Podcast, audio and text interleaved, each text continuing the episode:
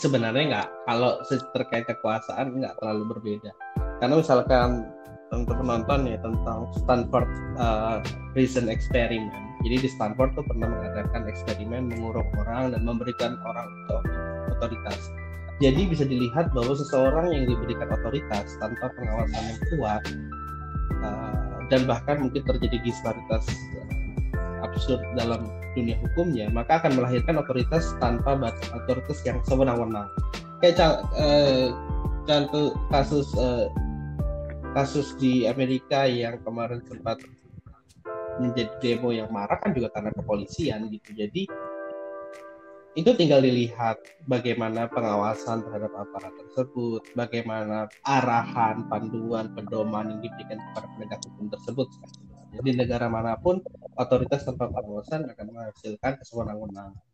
Jadi bagaimana kita bisa memberikan pengawasan. Contoh kayak kasus mural itu kita berikan harusnya ada pedoman. Oh ini nggak boleh, yang ini boleh dan sebagainya. Tidak sepenuhnya memberikan kewenangan kepada orang-orang tersebut untuk melakukan tindakan yang sebenarnya masih sangat gray area dalam begitu.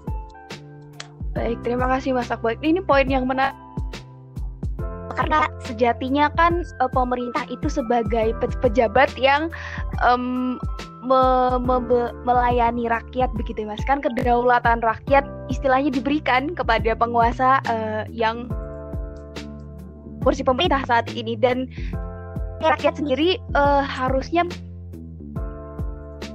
mempunyai uh, kebebasan untuk mengkritik dan mengawasi begitu ya mas untuk bisa dilihat tidak otoriter atau keluar um, batas. Ya, bisa dilihat uh, uh, pekerjaan. Itu melayani uh, publik atau rakyat atau bukan gitu ya mas ya? Betul betul. Baik, terima kasih Mas. Mungkin aku akan lanjut uh, geser ke pertanyaan selanjutnya. Tadi lumayan disinggung uh, di mana konteks dari mural itu sendiri bisa uh, terkait dengan perbuatan melawan hukum yaitu uh, uh, penghinaan terhadap uh, pejabat pemerintah gitu atau presiden atau lembaga negara yang uh, menjadi salah satu berita uh, paling booming terkait uh, 44 not found uh, mural tersebut. Nah, um, kalau dari Mas Akbar sendiri, Mas saya ingin bertanya. Uh, sampai batas manakah gitu mas? Kalau kritik uh, kepada pemerintah itu dapat disampaikan khususnya pada menggunakan seni sebagai media kritik gitu mas karena dapat kita pahami bersama bahwa bahasa seni itu berbeda dengan bahasa sehari-hari. Nah atau bagaimana uh, orang yang menangkap uh, pesan itu bisa bermacam-macam begitu mas. Jadi apakah uh, masyarakat. Jadi sebenarnya memang kan unsurnya pencemaran tuh, pencemaran, penghinaan. Itu kan unsur yang sangat absurd ya, dalam artian luas banget.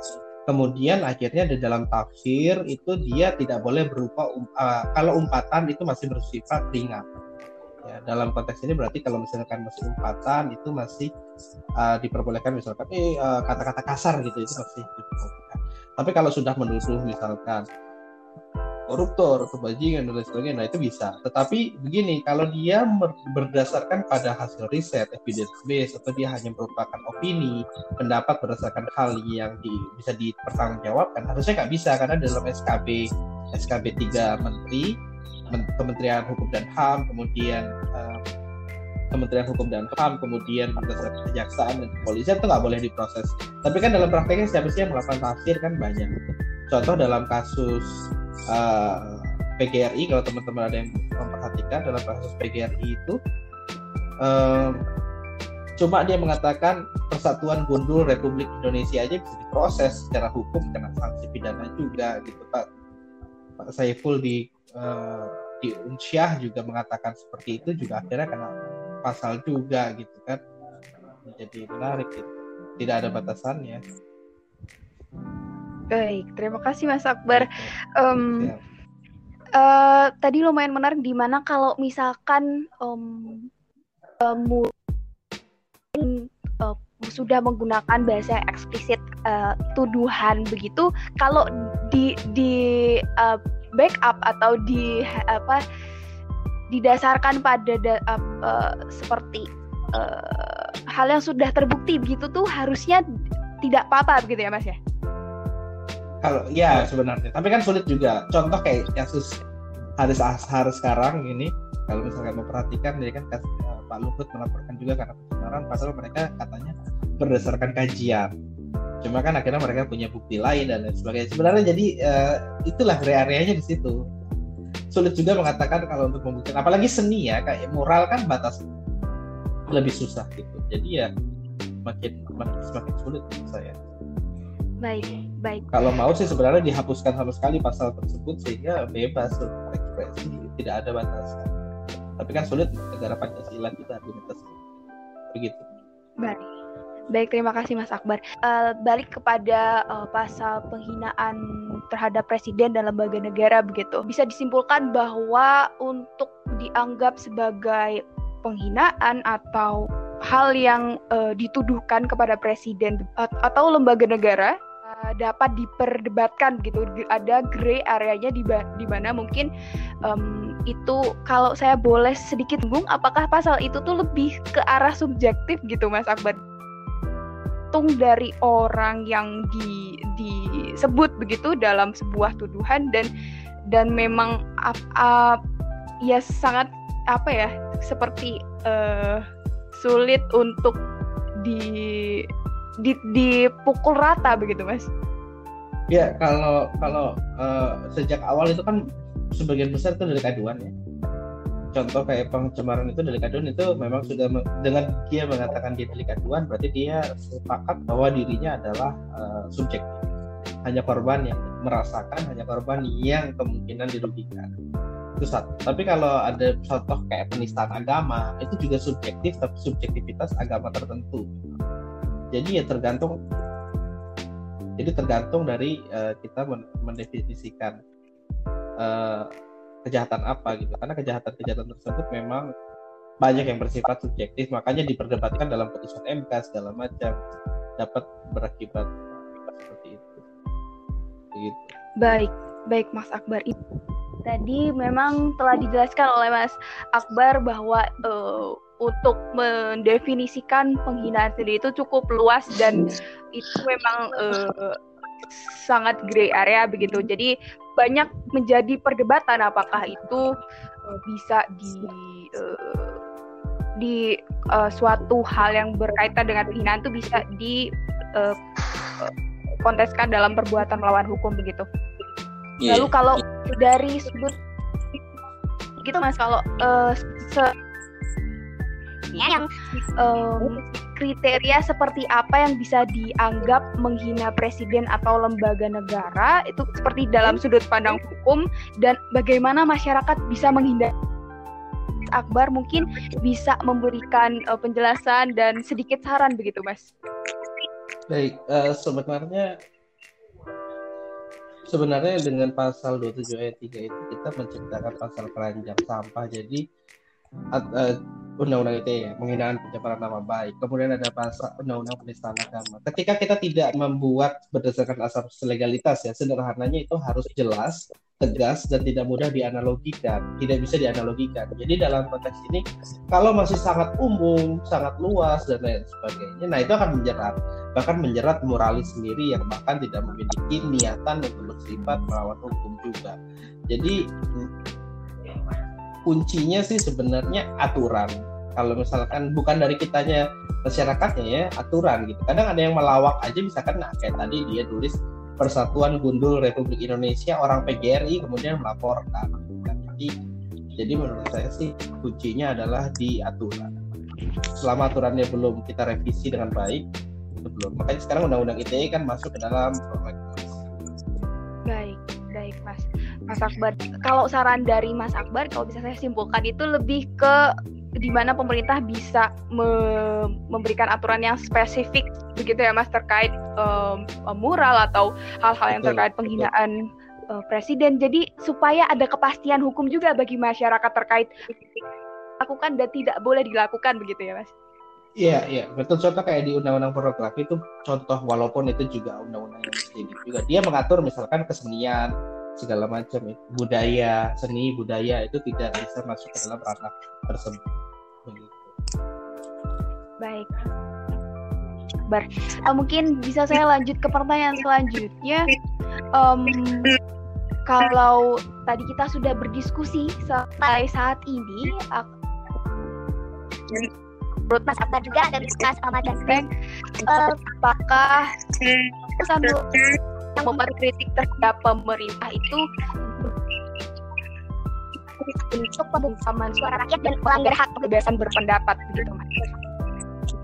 Dari Mas Akbar lalu dilanjut oleh Mas Ahmad Benteng aduh kalau bahasa berpendapat memang gini um, kalau dibatasi mural mural-mural yang li, kita bisa lihat di dalam uh, media sosial dan lain sebagainya viral itu merupakan pembatasan kebersenian juga. Gitu karena seharusnya sih kenapa dihapuskan jadi pertanyaan juga. Karena kan kalau dihapus malah menimbulkan pendapat publik lebih banyak lagi. Tetapi e, memang kebebasan berpendapat kebebasan berekspresi saya harus sampaikan juga tidak merupakan hak yang absolut. Jadi tidak sepenuhnya dibebaskan juga. Jadi memang itu adalah bentuk pembatasan yang saat ini tapi saya juga tetap mengatakan bahwa tidak sepenuhnya semua hak kebebasan berekspresi itu uh, ande apa absolut. Jadi dia tetap bersifat relatif, ada batasan-batasan. Akbar kalau kita uh, Mat Benteng, uh, menurut Mas apakah tadi um, uh, penghapusan mural yang berisi kritik terhadap pemerintah itu uh, termasuk uh, uh, melanggar hak kebebasan berpendapat gitu? Ya, jadi kalau menurut saya ya jadi seperti itu. Jadi dia melanggar apa ya namanya? Artinya jika mural ini dibatasi sama saja kita membatasi ekspresi. Ya, jadi jika jika kita membatasi mural itu sendiri sama saja kita membatasi ekspresi ataupun pendapat para uh, teman-teman mural atau seniman yang ingin mengapresiasikan uh, ekspresinya dalam bentuk seni seperti itu. Baik, baik, baik. Terima kasih Mas Ahmad Banteng. Um, tadi sudah cukup jelas baik dari Mas Akbar dan Mas Ahmad Banteng sendiri. Lalu mungkin yeah. ini pertanyaan yang uh, menarik lagi. Aku coba uh, tanyakan kepada Mas Akbar, apakah ancaman kriminalisasi terhadap mural itu perlu dilakukan, Mas? Oh iya, kalau untuk mural saya rasa sih tidak perlu kriminalisasi. Jadi tidak perlu sanksi pidana, tetapi cukup uh, sanksi administrasi aja misalkan dihapus penertiban itu yang cukup saya rasa daripada kalau kriminalisasi apalagi dalam kasus overcrowding dan lain sebagainya kita harus mengurangi sanksi pidana sebagai cara ya untuk penanggulangan. Iya baik mas. Um, kalau uh, saya lebih tanya uh, kalau menurut Mas Akbar bagaimana sih tindakan yang seharusnya diambil oleh pihak berwenang itu sejak ditemukannya mural uh, kritik terhadap pemerintah begitu Mas? Uh, ya seharusnya pemerintah memberikan penjelasan aja sih kenapa ada penghapusan ini, kenapa ada penghapusan itu. Kemudian lebih memberikan edukasi daripada daripada daripada melakukan penindakan hukum. Iya. Begitu Baik. Baik, terima kasih sudah cukup uh, mencerahkan terkait pembahasan uh, pertama kami uh, pada malam hari ini yang sangat asik dengan Mas Akbar dan Mas Ahmad Banteng, di mana uh, moral itu ancaman kriminalisasi terhadap moral itu um, kurang disarankan begitu dan yeah. lebih kepada bagaimana pemerintah sendiri dapat uh, memberikan penjelasan terkait uh, tindakan yang dilakukan dan apakah ada aturan yang jelas mengatur bagaimana masyarakat boleh uh, memberikan kritik dan apa batasan yang tidak boleh dilanggar begitu. Oke, mungkin kita bisa lanjut ke pembahasan yang kedua. Terima kasih banyak Mas Akbar dan uh, Mas Ahmad Bandeng pada pembahasan yang pertama. Saya sangat semangat dan uh, senang begitu. Um, untuk uh, pembahasan kedua ini terkait penghinaan presiden dalam RUU KUHP dan korelasinya dengan kritik melalui media seni. Mungkin saya akan lanjut kepada pertanyaan yang pertama. Um, kalau boleh saya tanya kepada Mas Akbar yang juga sudah menulis uh, di Kompas pada 1 September uh, kemarin lalu ya Mas terkait um, hal ini uh, sebenarnya apa isi dari pasal penghinaan presiden yang um, digadang-gadang ini akan muncul dalam RUU KUHP dan mengapa pasal ini kontroversial gitu Mas?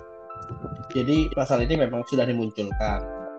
Penghinaan presiden ini sudah dimunculkan uh, di dalam ini kenapa kontroversinya satu pasal penghinaan presiden itu di dalam KUHP sudah dihapus gitu. Jadi uh, dianggap kalau di Europe di Europe itu European Human Rights Court uh, jadi European Human Rights Court yang berada di Eropa itu sudah memutus bahwa penghinaan terhadap presiden dan sebagainya ditakutkan menjadi pembatasan berpendapat terhadap pemimpin. Padahal pendapat terhadap pemimpin itu sebuah keharusan dalam suatu negara demokrasi. Makanya kalau banyak pun masih ada, itu kebanyakan di negara-negara yang bersifat kerajaan seperti Inggris dan lain sebagainya. Itu pun dia hanya dibatasi kepada rajanya, tetapi kepada uh, perdana menterinya sebagai kepala pemerintahan itu tidak tidak. Nah itu menjadi kontroversi sehingga dihapus tuh di dalam putusan MK. Tetapi MK sendiri mengatur, di, bukan mengatur ya, dalam pertimbangannya mengatakan, tetapi perlu nih lembaga dilindungi untuk menjalankan fungsinya secara administrasi, sehingga dia perlu dilindungi juga, tetapi secara kelembagaan. Nah, makanya kemudian diatur kembali dalam RKUHP bersifat delik aduan, sehingga presiden melakukan Nah, ini penting atau enggak sih? Sebenarnya sebenarnya saya pernah penelitian juga sama Mas Dian Agung sama Pak Andi Sandi dari Tata Negara. Mereka sih menekankan kepada bahwa uh, ketika presiden diganggu kehormatan dan martabatnya itu bisa berpengaruh pada uh, efektivitas negaranya. Tapi dia bersifat delik aduan. Kenapa karena berarti ketika terjadi hal seperti itu harus presiden turun tangan. Contoh dalam kasus-kasus moral ini kan sebenarnya presiden tidak ada masalah nih, tapi penegak hukum yang melakukan penegakan itu itu tidak dimungkinkan ketika dia bersifat delik aduan. Sebenarnya delik aduan ini adalah jalan tengah bagi yang menolak sama bagi yang mengadopsi sebenarnya. Kalau di negara-negara lain sih sebenarnya dihapuskan. Cuma bagi ini satu hal lagi, kenapa penghinaan pencemaran nama baik masih ada di Indonesia? Karena kita dianggap negara uh, bukan dianggap kita berbasis pada Pancasila yang dianggap harus saling menghormati satu sama lain tidak boleh menggunakan kata-kata kasar uh, bahkan kepada orang yang dituakan ataupun pemerintah. Itu yang mungkin juga diambil dalam konteks ini. Ya itulah diskursusnya kenapa terjadi diskursus hal tersebut. Tetapi saat ini sudah ada di dalam RKUHP dan kemungkinan juga disahkan walaupun sebagai salah satu pasal yang dipermasalahkan Baik, baik. Terima kasih Mas Akbar atas penjelasannya. Tadi cukup menarik di mana uh, sebelumnya pasal tersebut sudah dicabut uh, oleh uh, MA begitu. Um, dan um, uh, poin yang menarik lagi di RUU KUHP ini sudah sedikit ada modif di mana itu berupa delik aduan jadi sudah terspesifik bisa dari um, orang yang sendi orang yang di mungkin merasa terhina begitu lalu dia melakukan aduan dan um, uh, dengan adanya spesif modifikasi tersebut juga memberikan uh, uh, uh, tempat begitu untuk masyarakat berpendapat dan juga dari orang yang mungkin dituduh begitu ya mas ya? Betul betul. Baik. Um, kalau uh, bisa saya simpulkan ini juga terkait uh, pertanyaan selanjutnya. Uh, kalau menurut Mas Akbar sendiri, apakah pasal ini tuh um, berarti sudah tidak lagi inkonsisten apa institusional dan uh, sudah tidak mengancam hak kebebasan berpendapat gitu, Mas? itu agak susah juga karena uh, itulah ketika kita harus membuat pasal yang sangat rigid sehingga ketika dia adalah kebebasan berpendapat yang dia sampaikan dengan tujuan murni untuk kepentingan umum, tidak menghina, tidak menjatuhkan martabat, harus itu dilindungi. Nah itu bagaimana peran kita aja. Apakah cukup menjadi saksi administrasi aja apa tetapi atur itu diskursus yang ya, cukup rumit. Baik, uh, mungkin setelah mendengar penjelasan dari Mas Akbar sendiri tadi um, pasal penghinaan uh, presiden cukup grey area lalu dari um, uh, di RU KUHP sudah sedikit dimodifikasi. Jadi kalau misalkan um, sebu ada masyarakat yang uh, me menghina begitu dalam dalam muralnya uh, itu ter itu balik lagi tergantung pada uh, orang yang dihina apakah dia merasa terhina atau enggak? Jadi dia bisa melakukan delik aduan dan itu uh, bisa memfasilitasi dua uh, sisi begitu dari uh, mungkin presiden dan juga masyarakat. Saya ya. mungkin ingin bertanya juga kepada Mas Akbar dan Mas uh, Aman Banteng apabila pasal ini disahkan itu apakah uh, mungkin akan memperbesar potensi kriminalisasi kritik melalui seni yang biasanya menggunakan bahasa satir begitu mungkin dari Mas Akbar lalu bisa dilanjut oleh Mas Ahmad Banteng. Uh, saya nggak tahu ya karena itu belum. Tapi secara potensi akan lebih kecil sebenarnya. Karena gini, kalau sebelumnya penghinaan dan pencemaran nama baik itu terhadap presiden atau kelembagaan itu bisa langsung diproses karena dia tidak bersifat delik aduan pasal 207 KUHP. Tetapi ketika dia menjadi delik aduan, presiden harus menyatakan secara tegas dulu, iya saya mau periksa orang itu, saya tuntut orang itu. Nah, namun dalam konteks ini presiden kan selalu berpikir tentang kepolitiknya, juga dia harus memikirkan rakyatnya. Saya rasa sih dengan segala pertimbangan, contoh kayak kasus kemarin poster, poster kan uh, poster turunkan harga jagung itu kan sebenarnya uh, pas pampresnya kemudian kepolisian yang berada di lokasi yang melakukan penindakan. Tetapi kan setelah presiden tahu presiden juga lepaskan gitu. Jadi saya rasa sih uh, mungkin akan lebih berkurang. Karena presiden langsung secara individu harus harus uh, turun tangan gitu untuk menentukan. Walaupun itu sebenarnya juga apa ya, problematik. Jadi ya diskursus juga. Begitu katanya Terima kasih Mas Akbar. Mungkin dari Mas Ahmad Banteng sendiri setelah mendengar uh, sedikit penjelasan uh, uh, uh, lumayan ke bidang hukum. Yeah. Kalau dari Mas Banteng mungkin se sedikit uh, yang bisa Mas Ahmad Banteng sampaikan um, apakah dari penjelasan Mas Akbar tersebut uh, pasal apabila pasal penghinaan presiden ini disahkan begitu Mas dalam RUU KUHP um, akan lebih memperkecil potensi uh, muralis mural di kriminalisasi itu Mas. Iya, jadi kalau dari pandangan saya pribadi sih lebih melihatnya bahwa saya yakin dan percaya bahwa muralis-muralis yang ada di Indonesia tahu batasan, tahu sopan santun, dan tahu mengarahkan ke mana dasar pemikiran kita. Jadi untuk kriminalisasi terhadap uh, mural mungkin saya rasa nggak terlalu uh, kena ya, karena saya pikir dan kembali lagi ke pengertian mural ya ini adalah sesuatu yang positif dan uh, sesuai dengan apa mungkin sesuai, sesuai dengan pemikiran teman-teman muralis yang ingin menyampaikan informasi atau pendapat mereka yang yang positif ya menurut saya itu tidak perlu dikriminalisasikan seperti itu. Baik, terima kasih Mas, Mas Ahmad Banteng.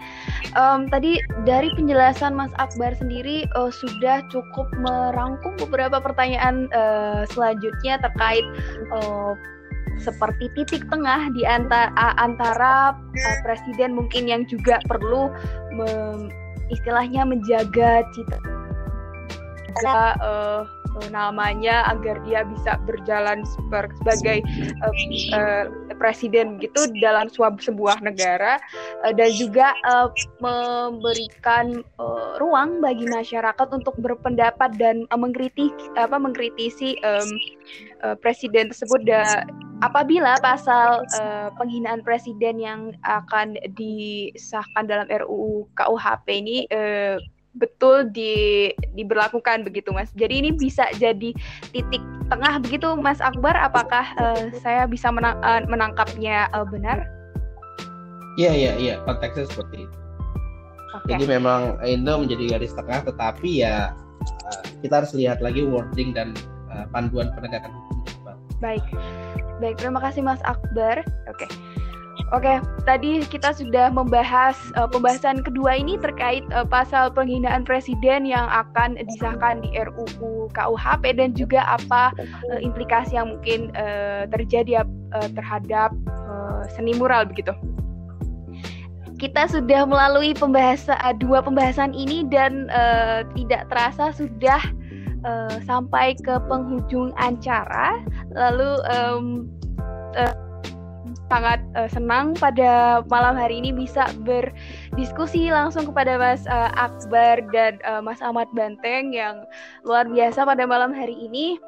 Uh, terima kasih Mas Akbar dan Mas Ahmad Banteng. Siap. Terima Siap. kasih sama-sama. Ya, oke. Okay. Mungkin aku bisa lanjut ke uh, uh, dari uh, Mas Ahmad uh, uh, Ahmad Banteng dan juga Mas Akbar terkait uh, closing statement nih Mas. Mungkin harapan, pesan dan saran da, um, dari uh, Mas uh, Mas Mas uh, sekalian di sini uh, terkait uh, penggunaan mural sebagai bentuk kebebasan berpendapat dan uh, media kritik terhadap pemerintah begitu mungkin bisa dari Mas Ahmad Banteng lalu uh, dilanjut ke Mas Akbar. Iya. Baik, jadi mungkin harapan besar dari saya ya. Saya mungkin dan teman-teman pecandu seni kampus mengharapkan bahwa aturan-aturan ataupun uh, perundang-undangan yang dibentuk oleh uh, pemerintah, kami menginginkan bahwa bahwasanya uh, mungkin jangan terlalu membatasi ekspresi dari para seniman seperti itu karena uh, berikan wadah ruang untuk para seniman Indonesia untuk mengapresiasi seperti apa dasar pemikiran mereka seperti itu. Jika jika dibatasi ya sama saja kita juga membatasi eh, apa namanya ya eh, ber membatasi berpendapat tapi dalam bentuk eh, dalam komunikasi yang yang berbeda bentuknya mungkin seperti mural itu sendiri seperti itu. Baik, terima kasih Mas Ahmad Banteng. Uh, mungkin bisa lanjut ke Mas Akbar atau statementnya Mas? Iya, uh, mungkin kita dalam konteks ini ya, tidak hanya moral ya, tetapi kebebasan berpendapat, beropini dan lain sebagainya, sebaiknya kita mulai dari diri sendiri untuk tidak selalu mempermasalahkannya ke dalam masalah hukum. Karena jangan sampai semua persoalan sosial itu diselesaikan dengan semua hukum ada sebuah pepatah itu kan kalau dipuji jangan terbang, kalau dihina jangan tumbang. Kalau saya sih lebih sederhana di sini adalah kalau dipuji jangan terbang, kalau dihina jangan lapor polisi gitu. Itu jadi konteksnya. Jadi menurut saya sih ya jangan apa-apa diselesaikan masalah hukum. Jadi kalau bisa kita mulai dari diri kita sendiri, kita coba ajak orang lain untuk uh, sifatnya ya. seperti itu. Baik. Baik, terima kasih Mas Akbar. Sangat iya. menarik itu di mana terkait asas juga di hukum tersendiri bisa uh, menjadi uh, ultimum remedium gitu Mas ya. Jadi iya, bisa uh, uh, jadi pilihan yang terakhir dan ada alternatif lain yang bisa dilakukan untuk menyelesaikan sebuah masalah gitu ya Mas. Betul. Yeah. Iya. Oke, uh, terima kasih banget uh, Mas Akbar dan Mas Ahmad Bante dari closing statementnya. Yep. Um, saya terima kasih dan uh, um, senang pada malam hari ini dan mungkin juga teman-teman yang dari uh, masyarakat yang juga bisa mendengar podcast ini pasti lebih uh, mendapatkan uh, ilmu baik dari uh, sisi hukum dan moralis sendiri begitu. Semoga yeah. um, yang kita diskusikan pada malam hari ini bermanfaat bagi masyarakat umum dan uh, terima kasih kepada Mas Akbar dan Mas Ahmad Banteng telah menemani yeah. Uh, yeah. kami di Lowcast 4 ini oleh Alsa LC UGM. Uh, mungkin bisa saya cukupkan. Saya akan memberikan Baik, um, Wassalamualaikum warahmatullahi wabarakatuh. Shalom, Om Santi, Santi, Santi, Om Budaya. Salam kebajikan untuk semua. Selamat malam. Terima kasih Mas Abdul, Ahmad dan Terima kasih.